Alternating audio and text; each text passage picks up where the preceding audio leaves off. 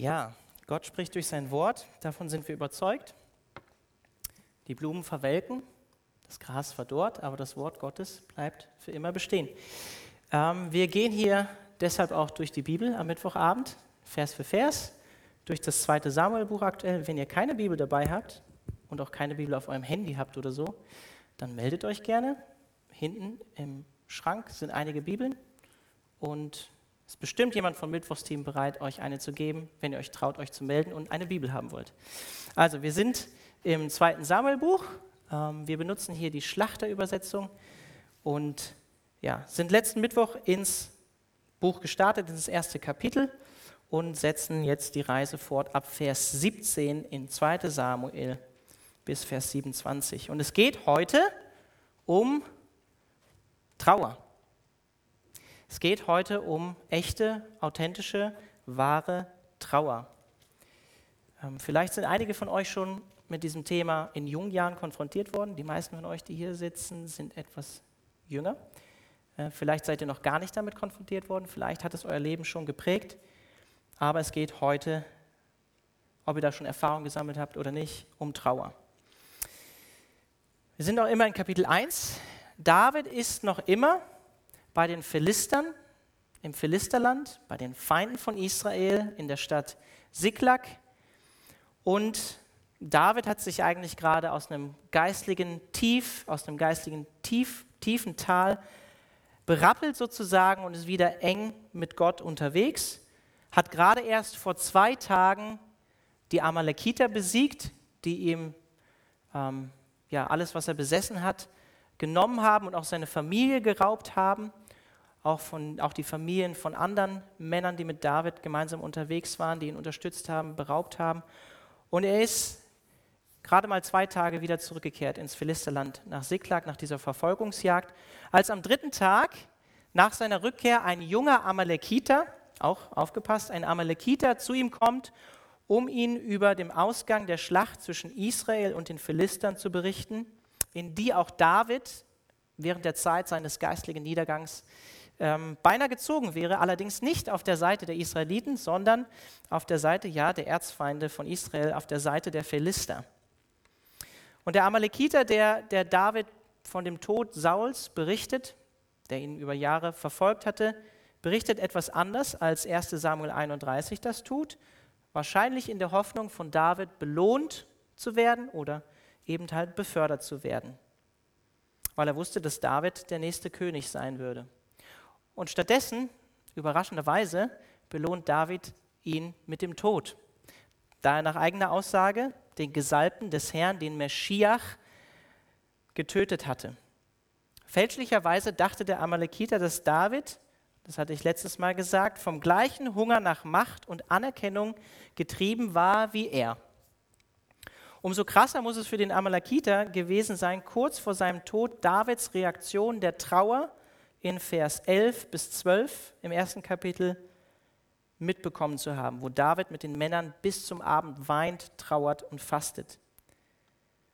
Denn David war im völligen Gegensatz zu diesem karrieregetriebenen Amalekiter ein Mann von göttlichem Charakter, ein Mann nach Gottes Herzen. Auch wenn er allen Grund gehabt hätte, sich über den Tod Sauls zu freuen, stattdessen trauerte David. Und das hatte ich letztes Mal gesagt und ich fasse es noch einmal kurz zusammen. Denn warum trauerte er? David hatte sein Herz in dieser Zeit der Verfolgung vor Bitterkeit bewahrt. Er ist nicht bitter geworden. David hatte gelernt, auf Gott zu warten. Es fällt uns so schwer, Gottes Zeitplan zu vertrauen. Und David hatte gelernt, nicht, nicht selbst zu nehmen, was ihm auch zugestanden hätte, sich nicht selbst die Ehre zu geben, indem er Saul aus dem Weg geschafft hätte, sondern auf Gott zu vertrauen und auf Gott zu warten. Stattdessen hatte David eben durch die Jahre der Verfolgung lernen müssen, dass sein Leben und sein Schicksal nicht in den Händen von Saul liegen, der ihn verfolgt hat, und auch nicht in seinen eigenen Händen lag, sondern letztendlich, und so ist es in Wahrheit, in Gottes Händen liegt. Und letzten Mittwoch hatte ich den Fokus mehr so auf die auf diese krasse Reaktion von David gelegt, auf die Tötung des Amalekiters, ähm, was ich so gedeutet habe, dass Gott Sünde auch in unserem Leben aufdeckt und uns auch dazu auffordert, die Sünde in unserem Leben zu töten. Ihr könnt euch die Predigt gerne nochmal anhören. Gehe sozusagen gut mit den und richtig mit den Amalekitern in deinem Leben um. Und heute möchte ich den Fokus mehr auf die Trauer von David legen, die eigentlich auch im Zentrum vom ganzen ersten Kapitel liegt. Ich weiß nicht, ob es euch aufgefallen ist, aber die erste Reaktion, nachdem David von dem Tod von Saul erfährt, ist nicht, dass er den Amalekiter umbringt, was er später dann noch tut, sondern Trauer. In Vers 11 bis 12, ich lese nochmal vor, heißt es, nachdem David diese Nachricht bekommen hat, da fasste David seine Kleider und zerriss sie. Und ebenso alle Männer, die bei ihm waren, und sie stimmten die Totenklage an und weinten und fasteten bis zum Abend um Saul und um seinen Sohn Jonathan und um das Volk des Herrn und um das Haus Israel, weil sie durch das Schwert gefallen waren. Und diese Trauer, die David hier direkt zum Ausdruck bringt, die wird nochmal unterstrichen durch diesen zweiten Teil, den wir uns heute anschauen, nämlich durch das Klagelied, was David schreibt in Vers 17 bis Vers 27, Ende vom Kapitel. Da heißt es in Vers 17, und David stimmte dieses Klagelied an über Saul und seinen Sohn Jonathan, und er befahl, dass man die Kinder Judas das Lied von dem Bogen lehren solle. Siehe, es steht geschrieben im Buch des Rechtschaffenden. Kleine Bemerkung hier, das Buch des Rechtschaffenden, das wird nur noch einmal auch in der Bibel erwähnt, und zwar in Josua 10, Vers 13. Und es existiert heute, soweit wir wissen, nicht mehr. Vielleicht war es eine ähm, Sammlung von Aufzeichnungen von den Kriegen des alten Israel, vielleicht enthielt es Poesie oder Lieder oder Gedichte, aber einfach nur bemerkt, nicht jedes Buch, was Wahrheiten enthielt und nicht jedes Buch aus dem alten Israel war inspiriert durch den Heiligen Geist und hat den Weg in die Bibel gefunden, auch wenn Teile daraus wahr waren oder Geschichte überliefert haben. Zweite Seitenbemerkung, das Lied heißt das Bogenlied oder Bogen. Und das war definitiv eine Anspielung auf die Waffe von Jonathan, mit dem David sehr gut befreundet war.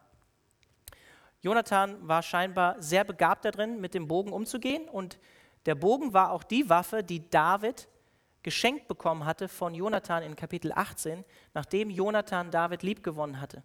Er hatte ihm ähm, seinen königlichen Mantel geschenkt und so weiter, aber auch unter anderem den Bogen. Und dieser Bogen wird auch nochmal in diesem Bogenlied in Vers 22 auch erwähnt. Und wahrscheinlich ist dieser Bogen auch eine Umschreibung für Jonathan und Saul als Krieger. So heißt es auch am Ende in Vers 27, ganz am Ende vom Lied, wie sind die Helden gefallen und verloren die Waffen des Krieges. Und die Waffen des Krieges sind hier wahrscheinlich eine Umschreibung eben für Saul, der mit dem Schwert umging, und Jonathan, der mit dem Bogen umging. Dann heißt es weiter in Vers 19, das eigentliche Lied. Deine Zierde, Israel, liegt auf deinen Höhen erschlagen. Wie sind die Helden gefallen? Berichtet es nicht in Gad, eine Philisterstadt, verkündet es nicht auf den Straßen Askalons, dass nicht freuen, dass sich nicht freuen die Töchter der Philister, dass nicht frohlocken die Töchter der Unbeschnittenen oder Ungläubigen. Ihr Berge von Gilboa, es soll weder Tau noch Regen auf euch fallen, noch mögen Felder da sein, von denen Hebopfer genommen, äh, kommen. Denn dort ist der Schild der Helden schmählich hingeworfen worden. Der Schild Sauls, als wäre er nicht mit Öl gesalbt. Man hat die Schilder früher mit Öl gesalbt gegen Brandpfeile. Vers 22, vom Blut der Erschlagenen, vom Fett der Helden ist Jonathans Bogen nie zurückgewichen und das Schwert Sauls ist nie leer wiedergekommen. Saul und Jonathan, geliebt und lieblich im Leben, sind auch im Tod nicht geschieden. Sie waren schneller als Adler, stärker als Löwen. Ihr Töchter Israels weint über Saul, der euch köstlich in Karmesin kleidete, der eure Kleider mit goldenem Schmuck verzierte. Wir sind doch die Helden gefallen, mitten im Kampf. Jonathan liegt erschlagen auf deinen Höhen. Es ist mir leid um dich, mein Bruder Jonathan. Du bist mir sehr lieb gewesen. Wunderbar war mir deine Liebe mehr als Frauenliebe. Wie sind die Helden gefallen und verloren die Waffen des Krieges? Wenn ihr mit uns am Mittwochabend durch das erste Samuel-Buch gegangen seid, dann ist es doch eine überwältigende Tatsache, dass es ausgerechnet ein Lied gewesen war, das Saul auf besondere Weise negativ gegenüber David getriggert hatte. In 1 Samuel 18 heißt es in Vers 6 bis 9, nachdem David erfolgreich äh, Goliath niedergestreckt hatte und auch schon eine Position im Heer von Saul bekommen hatte und auch schon erste Schlachten gegen die Philister geschlagen hatte. Da heißt es, es geschah aber, als sie heimkamen, als David von der Schlacht der Philister zurückkehrte, dass die Frauen aus allen Städten Israels mit Gesang und Reigen dem König Saul entgegengingen, mit Tambourin, mit Jubel, mit Triangeln. Und die Frauen sangen im Reigen und riefen, Saul hat seine Tausende geschlagen, David aber seine Zehntausende. Da ergrimmte Saul sehr und dieses Wort missfiel ihm. Und er sprach, sie haben dem David Zehntausende gegeben und mir Tausende. Es fehlt ihm nur noch das Königreich. Und Saul blickte neidisch auf David von jenem Tag an und forthin. Dieses Lied, von dem hier berichtet wird, scheint einen coolen Beat gehabt zu haben oder einen coolen Chorus. Es war auf jeden Fall ziemlich in. Und dieses Lied war so bekannt, dass selbst die Philister, ja, die Feinde Gottes, dieses Lied kannten. Und der, zumindest diesen Chorus. Und welche innere Größe sehen wir hier wieder bei David, der trotz allem, was Saul ihm angetan hatte, ein Lied ein Klagelied über Saul und auch über seinen Sohn Jonathan schreibt. Allein diese Tatsache finde ich bemerkenswert. David bezeichnet Saul in diesem Lied und auch Jonathan, aber auch Saul in diesem Lied als Zierde Israels, als Schmuck Israels, als einen Helden, als jemanden, der geliebt und liebenswert in diesem Leben war. Jemanden, den die Töchter Israels ehren sollten, indem sie um ihn trauern, weil er verstorben ist, weil er ihnen Gutes getan hatte. David schrieb nicht irgendein Lied, sondern ein Klagelied, ein Trauerlied um Saul, denjenigen, der ihn über Jahre nach dem Leben getrachtet hat und ihn verfolgt hat. Und hier sehen wir wieder diese Herzenshaltung, die sich David gegenüber Saul bewahrt hat. Und ich glaube, dass wir einiges in diesem Kapitel über Leid oder Trauer lernen können, auch wenn wir aufpassen müssen, äh, dieses, dieses Kapitel oder diesen Text oder dieses Trauerlied nicht ähm, als so ein Trauerseminar zu, zu sehen, was David uns hier äh, durch dieses Klagelied geben will. Aber ich glaube, dass, dass wir einiges daraus lernen können. Erstens, Trauer hat einen festen Platz in der Gemeinde Gottes. Trauer hat einen festen Platz in der Gemeinde Gottes. Ich glaube, Trauer und auch die ehrliche Auseinandersetzung mit dem Thema Leid und letztlich mit dem Thema Tod haben bei uns in unserer Gesellschaft, in der Kultur, in der wir leben, immer weniger Platz. Auch wenn wir über Euthanasie und Sterbehilfe und so weiter äh, reden. Die eigentliche und tiefe Auseinandersetzung mit Tod und Trauer hat immer weniger Platz in unserer Gesellschaft und dieser Einfluss geht auch nicht spurlos an uns Christen vorbei. Der heutige Europäer glaubt ja eigentlich nicht mehr an, an Leben nach dem Tod.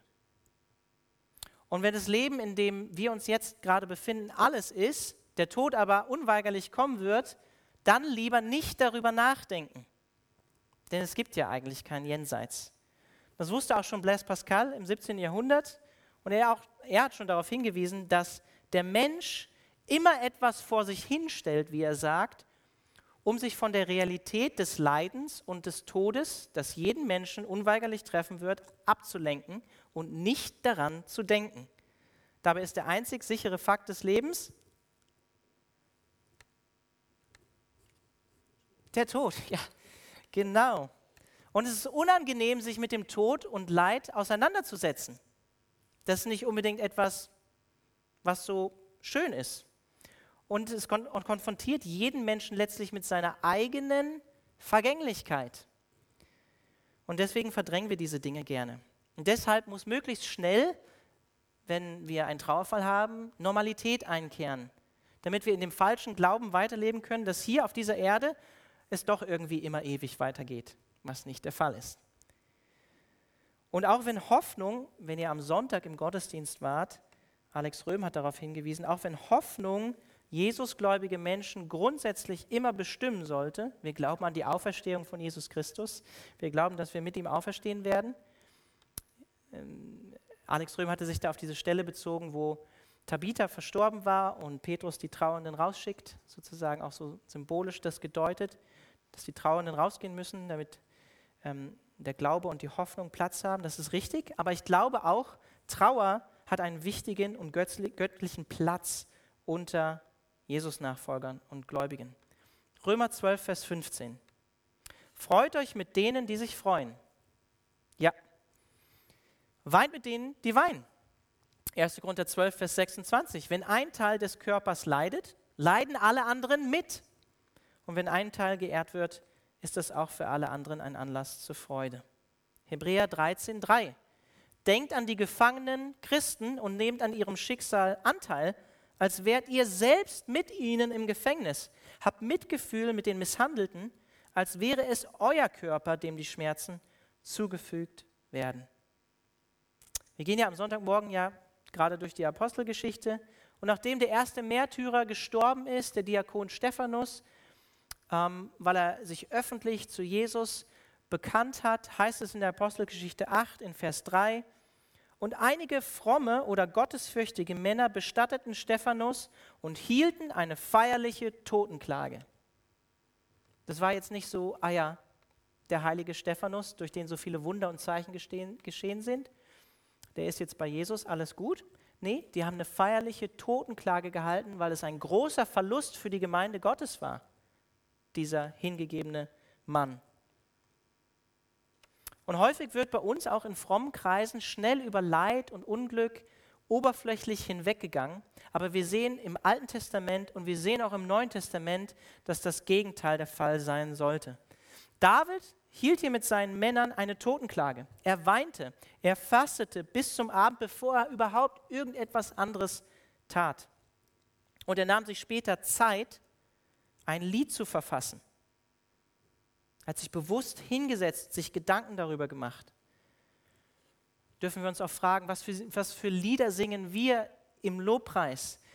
Geben wir in der Gemeinde Gottes auch Liedern Raum und Ausdruck, die auch über Leid und Verlust und Trauer und Ringen mit Gott sprechen. Ich glaube, in bestimmten Situationen reicht ein Jesus ist doch da nicht aus oder Glaube nur oder ein einzelnes Gebet für jemanden. Manchmal reicht das bei Weitem nicht aus. Bei uns in der Gemeinde ist am Ende letzten Jahres ein junges Kind quasi kurz vor der Geburt verstorben bei einer Familie. Wir haben dieses Jahr erlebt, wie eine Mutter mit drei Kindern aus dem Leben gerissen wurde, völlig unerwartet, ähm, im Urlaub. Und vor zwei Wochen ist von einem pastoralen Kollegen in dieser Stadt der sechsjährige Sohn von heute auf morgen quasi verstorben, aus dem Leben gerissen worden. Da reicht ein Jesus ist doch da nicht aus. Auch wenn das wahr ist, dass Jesus da ist. Versteht mich nicht falsch. Es ist auch wahr, dass wir glauben sollen. Aber das reicht nicht aus, um die Trauer zu verarbeiten und jemanden wirklich ähm, zu begleiten. Gestern ist mein ältester Sohn krank geworden und ich glaube, daran können wir was lernen, wenn wir, wenn wir sehen, wie wir mit eigenen kranken Kindern zum Beispiel umgehen. Man leidet mit dem eigenen Kind mit, wenn es krank ist. Man hat Mitgefühl. Man tröstet, man versucht Anteil zu nehmen, sich in das Kind hineinzufühlen. Man hilft, wo man eben halt helfen kann. Und ich glaube, so sollte das auch in der Begleitung von trauernden Geschwistern sein. Ich glaube, häufig sind wir ziemlich, ähm, wie soll ich sagen, ziemlich ungeduldig mit uns selbst, wenn es um Trauer geht. Wir geben uns selbst wenig Zeit dafür, nehmen uns wenig Zeit dafür und wir wir tun das ebenso auch mit, mit Geschwistern, die eben äh, durch eine Trauerphase gehen oder durch, durch Leid gehen, die selber trauern. Es muss möglichst schnell wieder alles gut sein. Und ich will euch einfach sagen, muss es nicht. Es muss nicht einfach schnell alles wieder gut sein. Und ist es meistens auch nicht, wenn wir Leid und Verlust erleben. Der Tod ist tatsächlich ein Feind. Es ist der letzte Feind, den Jesus beseitigen wird. Und deshalb sollte Trauer einen festen Platz und Raum unter uns Christen haben, auch wenn wir wissen, dass wir durch die Auferstehung Jesu die Hoffnung auf Auferstehung haben. Also Trauer hat einen festen Platz unter der Gemeinde Gottes. Und zweitens, Trauer ist ein Prozess. David wurde durch die Nachricht des Todes von Saul und seinen Söhnen, vor allem von Jonathan, nicht nur plötzlich hart getroffen, dass es einfach ein einschneidender Moment in seinem Leben war, sondern es war ein trauriges Ereignis, das auch bleibend war für ihn. Anhaltend. Die Trauer hat angehalten bei ihm. Ein Kommentator, den ich in der Vorbereitung gelesen habe, schreibt, die Leiden und Wunden, die Gottes Volk durch seine Verluste erleidet, werden nach kurzer Zeit emotionaler Katharsis, also Reinigung, nicht einfach auf wundersame Weise geheilt. Ja, die Zeit heilt nicht alle Wunden. Auch wenn die Intensität von Trauer über einen längeren Zeitraum meistens auf natürliche Art und Weise ein Stück weit abnimmt, weil auch die Erinnerung zum Beispiel an eine geliebte Person immer mehr abnimmt. Trauer ist ein Prozess, das passiert nicht von heute auf morgen. Und dieser Prozess findet hier bei David seinen Ausdruck nicht nur darin, dass er eben klagt, weint und fastet bis zum Abend und dann ist alles gut, sondern er setzt sich hin und schreibt ein Volksklagelied über den verstorbenen Regenten des Volkes Israel und seine Nach Thronnachfolger. Und ich glaube, David hat dieses Lied sicherlich nicht so spontan aus seinem Ärmel geschüttelt, sondern er hat sich hingesetzt und längere Zeit sich Gedanken darüber gemacht, was er da schreibt. Er hat sich Gedanken zum Text gemacht, zur Melodie, die er gewählt hat. Er hat seine Worte bewusst gewählt, um seiner Trauer Ausdruck zu verleihen. Er hat seine Gedanken, das, was ihn innerlich bewegt hat, aufgeschrieben.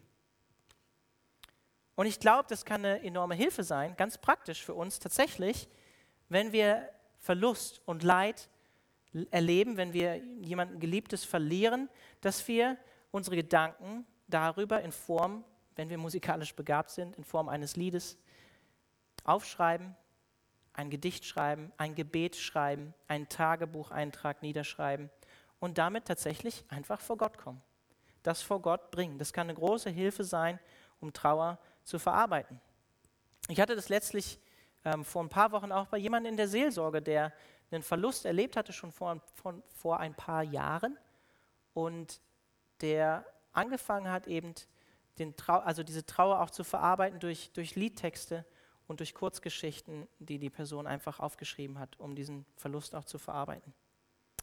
Das gleiche hat auch C.S. Lewis getan, bekannter christlicher Denker aus dem letzten Jahrhundert, nicht Charles, sondern Clive Staple Lewis. Ich habe ihn letztes, letztes Mal fälschlicherweise anders genannt. Und er hat ein Buch geschrieben, das ähm, heißt A Grief Observed über die menschliche Trauer 1961, nachdem seine Frau Helen Joy nach nur vier Jahren Ehe durch Knochenkrebs verstorben war.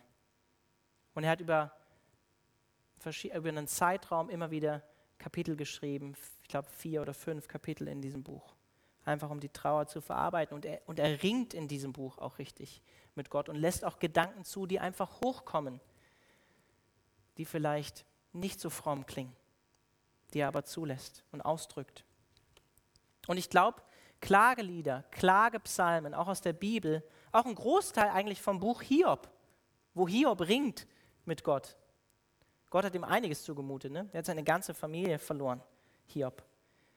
Die tun genau das, vor Gott klagen und ringen. Da treten auch Zweifel und, und ähm, manchmal auch gegenüber Gott wütende Gedanken zu, zutage. Und wisst ihr was? Gott hält das aus. Das ist okay für Gott. Gott erträgt das. Er kennt unser Herz, er kennt unsere Gedanken und er hält es aus. Und er weiß sowieso, wie es in unserem Herzen aussieht. Wir können uns vor Gott letztlich nicht verstellen oder müssen irgendwie einen auf fromm vor ihm machen. Wir können vor Gott so sein, wie es uns wirklich geht. Er weiß sowieso, wie es uns geht, schon bevor wir ihn um irgendwas bitten. Und ich glaube, das Klagelied, das sehen wir hier auch in dem Text, das war nicht nur eine Hilfe für David, um seine eigene persönliche Trauer zu verarbeiten, sondern es war auch ebenso eine Hilfe, die er gegeben hat für das gesamte Volk Israel beziehungsweise für das Volk Juda. In Vers 18a heißt es, und David befahl oder sagte, dass man die Kinder Judas das Lied vom Bogen lehren sollte. Die sollten das auswendig lernen. Die sollten das auswendig lernen. Und ich glaube, es, es können ebenso biblische Texte wie zum Beispiel Die Klagelieder oder ein Klagepsalm können ebenso eine Vorlage für unser eigenes Gebet werden, unsere eigene Trauer, die wir erleben. Und wir können diese Gebete, die jemand anders vielleicht auch in der Kirchengeschichte schon gebetet hat, zu unserem eigenen Gebet machen, wenn wir nicht mehr wissen, was wir beten sollen. Es kann eine große Hilfe sein. Trauer ist ein Prozess. Und drittens, der Zustand von Gottes Gemeinde darf uns nicht gleichgültig sein. David hat ja nicht nur über den König Saul getrauert oder einen seiner treuesten Freunde Jonathan, sondern, wie wir in Vers 11 bis 12 erfahren, sondern ebenso um das Volk Gottes und die Niederlage, die das Volk Gottes erlitten hatte und die Schande, die auch damit verbunden war, dass Israel in dieser Schlacht ähm, besiegt worden war und einige weitere Soldaten gefallen sind. Und David war betrübt über den Zustand von dem Volk Gottes zu dieser Zeit. Gottes Leute waren gefallen und vor allem dessen Leiter. Und David lehrte das Lied vom Bogen die Söhne Judas sicherlich nicht in erster Linie, um ihnen nur eine Trauerhilfe zu geben, sondern auch als Erinnerung. Als Erinnerung daran, was für eine Niederlage das war, was für ein herber Rückschlag das für, für Gottes Volk war, was für eine Schande letztlich auch diese Schlacht auf Gilboa für das Volk Israel gewesen ist.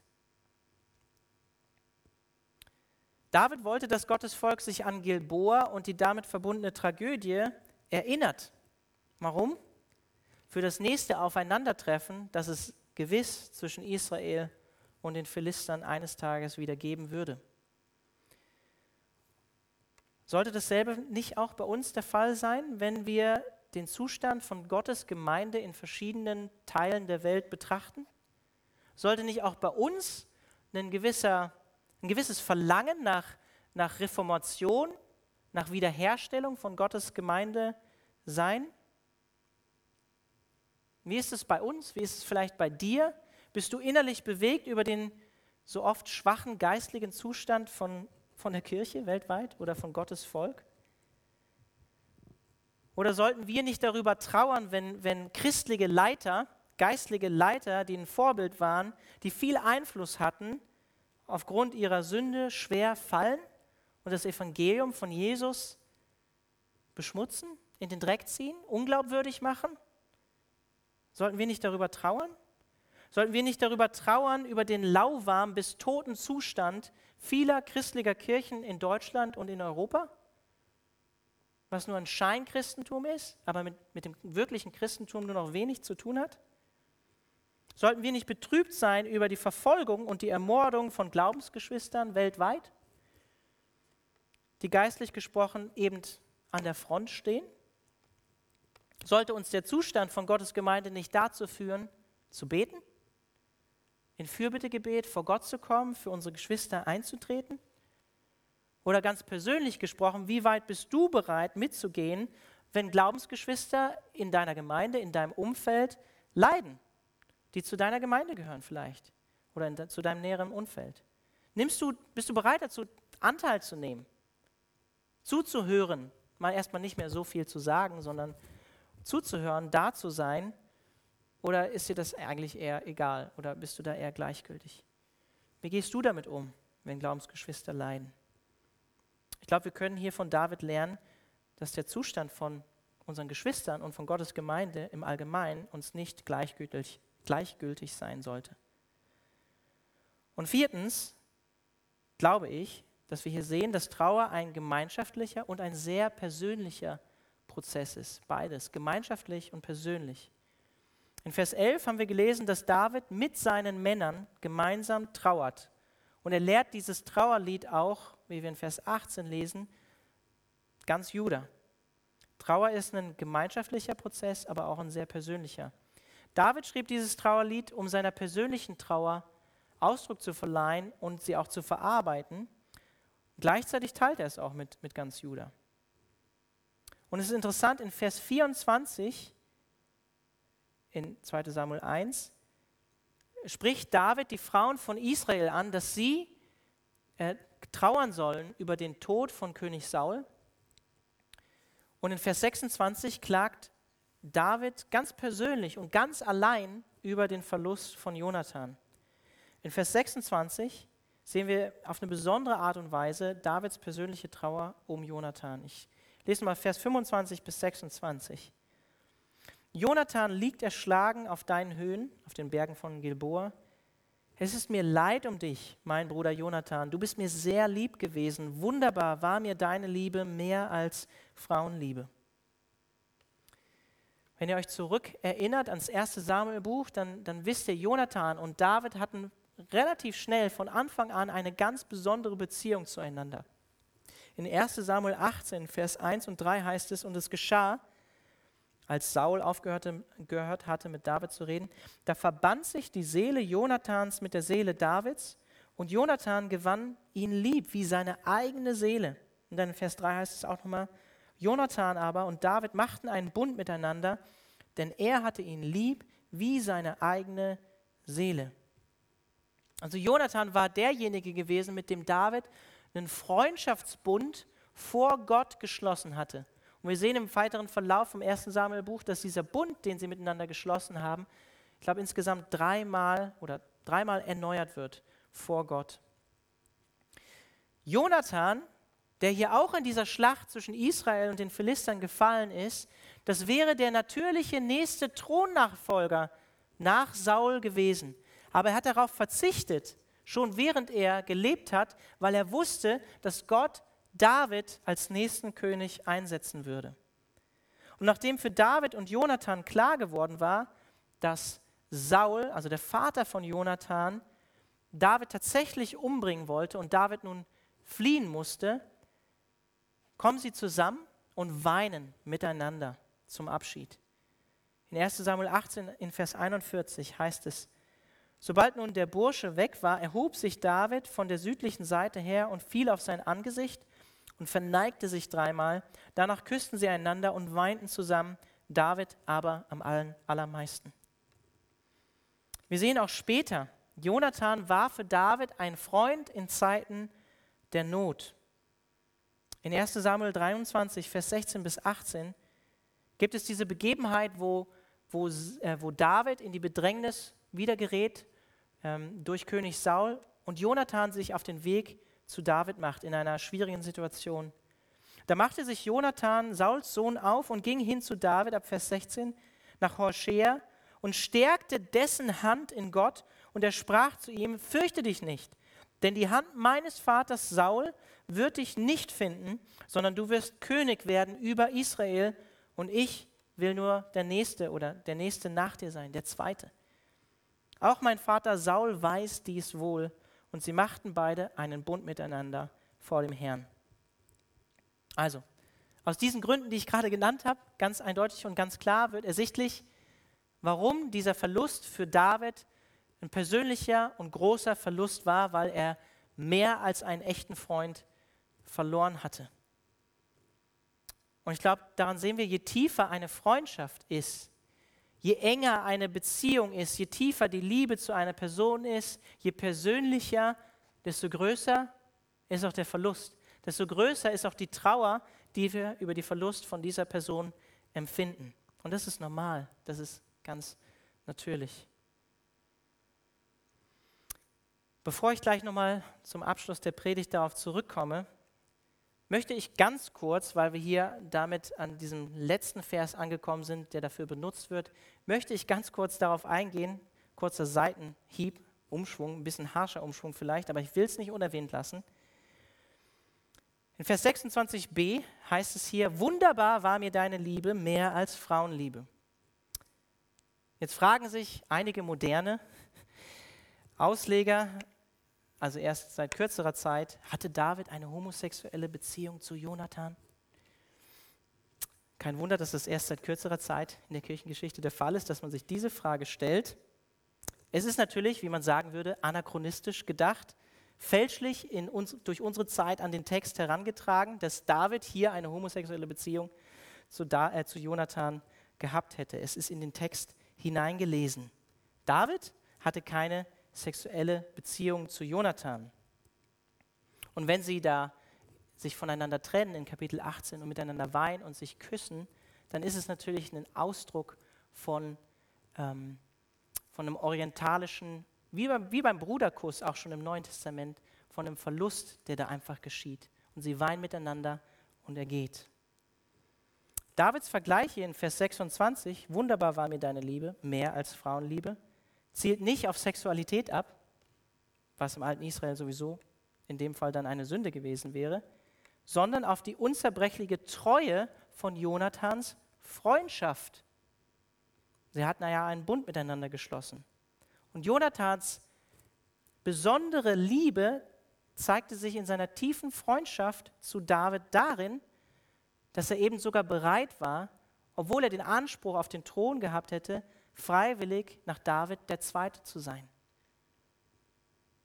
Übrigens auch im alten vorderen Orient freundschaftliche Beziehungen zwischen verschiedenen Herrschern, die Bünde miteinander geschlossen hatten, wurden häufig auch mit der Sprache der Liebe ausgedrückt.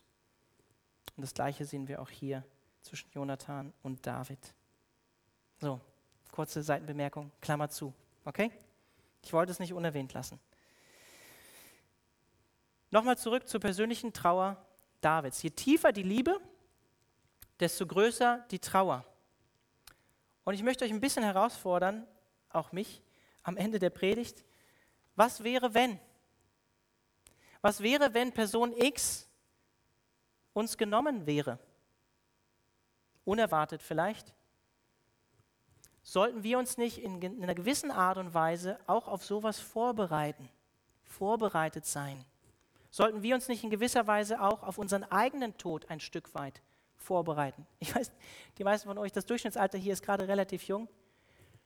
Aber sollten wir uns nicht auf, in einer gewissen Art und Weise, um weise zu werden, auf unseren eigenen Tod auch ein Stück weit vorbereiten? Ist das Leben nicht aufgrund des Faktes des Todes ein sich für die Ewigkeit vorbereiten, letztlich? Wie Mose sagt, oder wie, das, wie, wie, wie es so häufig in der Bibel heißt, ne? unser, unser Leben ist wie ein, wie ein Hauch. Asche kehrt zu Asche wieder zurück, Staub zu Staub, aus dem der Mensch genommen ist. Unser Leben ist so kurz im Vergleich zur Ewigkeit. Letztlich ist Trauer ein Abschied nehmen, ein Abschied nehmen von diesem Leben in dieser Welt. Luther schreibt in seiner Predigt von der Bereitung zum Sterben ähnliches, was Mose uns in Psalm 90 lehrt. Er sagt, im Leben sollte man sich mit dem Gedanken an den Tod beschäftigen und ihn auffordern, vor uns zu treten. Im Leben sollte man sich mit dem Gedanken an den Tod beschäftigen und ihn auffordern, vor uns zu treten, solange er noch ferne ist und uns noch nicht bedrängt.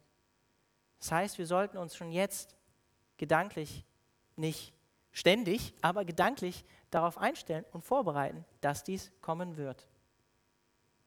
Das kann ganz praktische Auswirkungen haben. Ich zum Beispiel habe letztens mit meiner Bank telefoniert und meine Frau und ich haben ein gemeinsames Konto aber dieses Konto habe ich schon länger und ähm, meine Frau hat lediglich in Anführungszeichen eine Vollmacht für dieses Konto. Was ich nicht wusste, ist, dass wenn ich irgendwie vorzeitig versterben sollte oder so, dass der Zugriff trotz alledem dann doch relativ schwer ist für eine Person auf das Bankkonto. Deswegen haben wir jetzt ein Gemeinschaftskonto eröffnet, auf dem wir beide quasi gleiche Rechte, gleiche Rechte haben. Solche praktischen Dinge oder eine Patientenverfügung oder tatsächlich, so schmerzhaft es sich anhört, ein Testament zu schreiben. Das heißt auch praktisch, sich gut vorzubereiten. Ich finde es ganz ähm, spannend, wie Luther seine Predigt beginnt und sagt, sich gut zu verabschieden von diesem Leben heißt auch sein Hab und Gut gut hinterlassen, damit kein Streit und kein Zwietracht am Ende herrscht.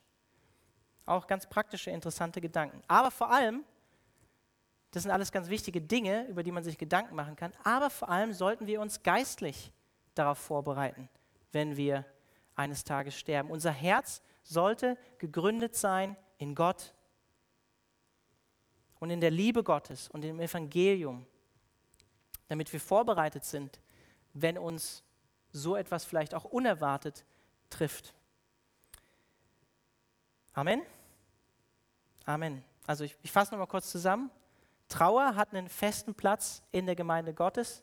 Trauer ist nicht etwas, was einfach von heute auf morgen irgendwie vorbei ist, sondern das ist ein Prozess bei jedem Menschen, auch bei uns Christen, die wir an Jesus und die Auferstehung glauben und an der Hoffnung festhalten. Der Zustand von Gottes Volk sollte uns nicht gleichgültig sein, genauso von unseren Geschwistern, die durch Leid gehen. Und viertens, Trauer ist ein gemeinschaftlicher und auch ganz, ganz persönlicher Prozess. Das Lobpreisteam darf gerne auf die Bühne kommen und ich bete zum Abschluss.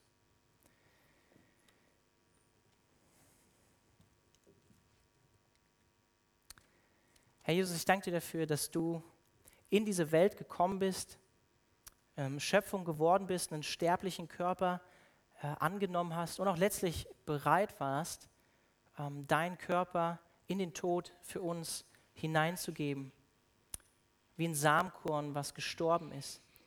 Und so ist es letztlich auch bei uns, auch wenn wir dir nachfolgen und an dich glauben. Ähm, wir werden eines Tages, sofern du nicht vorher wiederkommst, ähm, und uns zu dir holst und auf diese Erde kommst, sterben und im Grab liegen. Und die Hoffnung, die wir haben, ist, dass so wie du auferstanden bist von den Toten, auch wir eines Tages von den Toten auferstehen werden. Und Herr, hilf du uns, hilf du mir, hilf du ähm, vor allen Dingen auch den jungen Leuten, die vielleicht heute Abend hier überwiegend da sind, dieses Thema Leid, Tod nicht zu verdrängen, sondern, wie Mose sagt, auch weise zu werden, was, was das Leben im Hier und Jetzt angeht, wenn ich über die Begrenztheit meines Lebens nachdenke. Weise zu sein, wo ich die Zeit und wo ich meine Lebensenergie hineinstecke, ob das tatsächlich auch Relevanz und Wert hat für Gottes Reich und auch für die Ewigkeit. Und ich bete darum, dass ähm, je nachdem, egal wo wir gerade stehen, ähm, dass du uns Hoffnung und Zuversicht gibst und unser Herz gründest und festigst in deinem Wort und in deinem Evangelium, in deinen Zusagen, die du uns ähm, für das Leben hier, aber auch über das Leben nach dem Tod hinausgibst. Dass jeder, der an dich glaubt, eben nicht verloren geht, sondern das ewige Leben schon jetzt hat. Und ich bete darum, dass, dass diese Tatsache tief gewurzelt und tief gefestigt in unseren Herzen ist, wenn wir dir nachfolgen. Amen.